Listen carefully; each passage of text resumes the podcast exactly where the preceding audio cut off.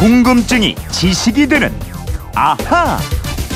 네, 재미있게 듣다 보면 지식이 차곡차곡 쌓이는 궁금증이 지식이 되는 아하. 휴대폰 뒷번호 9241님이 자동차를 보면 엠블럼이라고 합니까? 자동차 앞면 중앙에 그 자동차 회사를 상징하는 엠블럼이 박혀 있는데요. 어떤 뜻을 가지고 만들었는지 그게 궁금합니다. 이러셨어요. 그렇지요. 예, 어떤 궁금증이든 풀어드리는 김초롱 아나운서와 이거 알아보겠습니다. 어서 오세요. 네, 안녕하세요. 김초롱 씨는 김초롱 네. 씨를 상징하는 물건 이런 거 있어요? 아, 물건 이라기보다 제가 또 미대 나오지 않았겠어요? 네. 제 이름을 여러 가지 로고 형태로 막 만들어서 어. 쓰고 다니고 그랬고요. 그래요. 최근엔 제 아들이 저를 대표하고 있습니다. 아 그렇구나 그렇구나. 어. 엄마들 다 그렇죠. 자 이제 자동차 네. 알아볼게요. 자동차 상징물 엠블럼이라고 그러죠? 예, 엠블럼 뜻이 상징이에요. 음. 엠블럼은 회사 이름을 상징해서 만들기도 하고 전통 있는 가문의 상징을 가져오기도 하고 네. 다른 회사와 합병을 하는 과정에서 그 뜻을 담기도 하고 몇 가지 유형이 있습니다. 이게 겉으로 보기에는 단순해 보이지만은 그 안에는 정말 많은 의미를 담고 있을 텐데 먼저 우리나라 자동차 회사들 것 부터 좀 알아볼까요? 예, 이 현대자동차 옆으로 길쭉한 타원형 원 안에 현대의 알파벳 머리 글자 H를 넣었잖아요. 네. 처음에는 역시 H를 형상화한 일본 혼다 자동차를 흉내는 거 아니냐 이런 음. 소리를 듣기도 했는데 그건 아니고요. H자가 좌우에 두 사람이 손을 잡고 있는 모습이라고 합니다. 네. 노사화합, 고객과 기업의 신뢰를 상징한 거라고 하고 바깥의 둥근 원은 현대 자동차를 뜻한다고 하네요. 음, 이 현대자동차처럼 영어 알파벳을 기초로 만든 엠블럼이 많죠? 아, 가장 많아요. 폭스바겐은 알파벳 머리 글자를 따서 V와 W를 위아래로 배치했고요. 네. 미국 포드 자동차 아예 원 안에다가 포드라는 이름을 다 넣었고요. 음. 또 포드의 첫 포드의 첫 대- 디자인 책임자가 1910년대에 만든 건데요.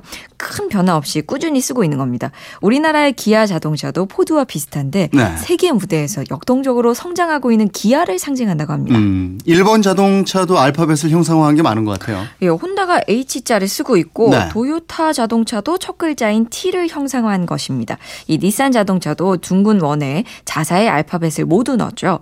또 소비자들이 가장 알기 쉬운 디자인이라고 많이 사용하는 것 같은데요. 이런 자동차 회사들도 특정 브랜드에 대해서는 엠블럼을 달리했습니다. 예를 들어서 그 미국의 스포츠카 머스탱은 포드의 엠블럼 없이 조랑말을 상징으로 쓰고 있죠. 네. 요즘에는 특히 많더라고요. 그 쌍용차는 원이 서로 겹쳐 있던가요? 그렇게 돼 그렇습니다. 예, 네. 쌍용차가 세 개의 원으로 구성됐는데 바깥쪽에 가장 큰 원이 무한한 우주 공간을 상징하고 바로 안쪽에 굵게 그려진 원은 무한한 우주를 메운다는 의미다. 그렇다 그래요. 그리고 그 중앙에 위치한 두, 작은 두 개의 타원은 쌍용, 즉 두 마리 용과 회사명의 첫 두 글자인 SS를 형상화했는데요. 네. 승천하는 용을 아래쪽에서 다른 한 마리 용이 받쳐주는 형상 이기도 합니다. 음, SS와 두 마리 용을 형상화했다. 예. 르노 삼성 자동차 있죠? 또. 르노는 또 이 태풍의 눈을 형상화했습니다. 네. 엠블럼이 상하 좌우가 대칭적인 구조로 구성돼 있는데 위성에서 찍은 태풍의 회오리 바람과 누- 회오리 바람 그 눈하고 굉장히 비슷해요. 근데 프랑스 르노 본사가 다이아몬드 모양의 마른 목골 엠블럼을 쓰고 있거든요. 음. 그래서 하반기에 르노에서 수입하는 차에는 이 엠블럼을 붙인다고 합니다. 네.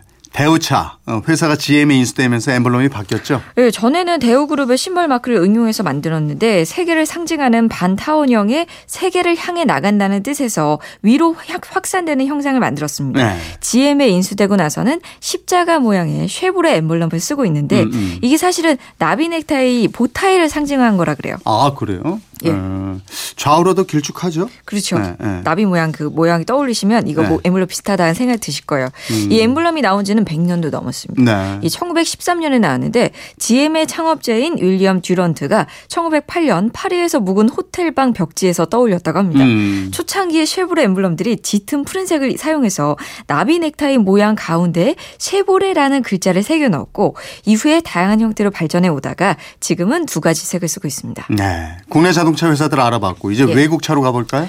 독일의 메르세데스 벤츠가 있죠. 네. 이두 회사가 1차 세계대전 직후에 합쳐졌는데 합치기 전에 메르세데스가 별 모양의 삼각형 엠블럼을 썼습니다. 음.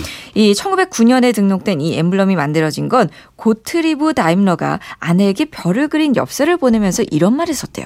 언젠가는 이 별이 우리 공장 위에 찬란하게 빛날 것이오. 어. 당시 다임러가 자신이 개발한 엔진을 자동차뿐만 아니라 선박하고 항공기에도 응용하려는 야심을 갖고 있었는데요. 엠블럼의 세 꼭지 별이 하늘과 바다, 땅을 각각 상징하는 것이었습니다. 어, 그럼 나중에 합치게 된 벤츠는요? 벤츠사는 월계수 모양의 엠블럼을 써왔는데 그래서 합치면서 월계수 무늬가 새겨진 테두리 원에 회사 이름을 적고 그 안에 세 꼭지 별을 배치한 모양의 엠블럼이 만들어졌습니다. 네. 우리나라에서도 많이 볼 수 있는 차 BMW. 네. 예, BMW는 라프 자동차 회사를 계승했는데요.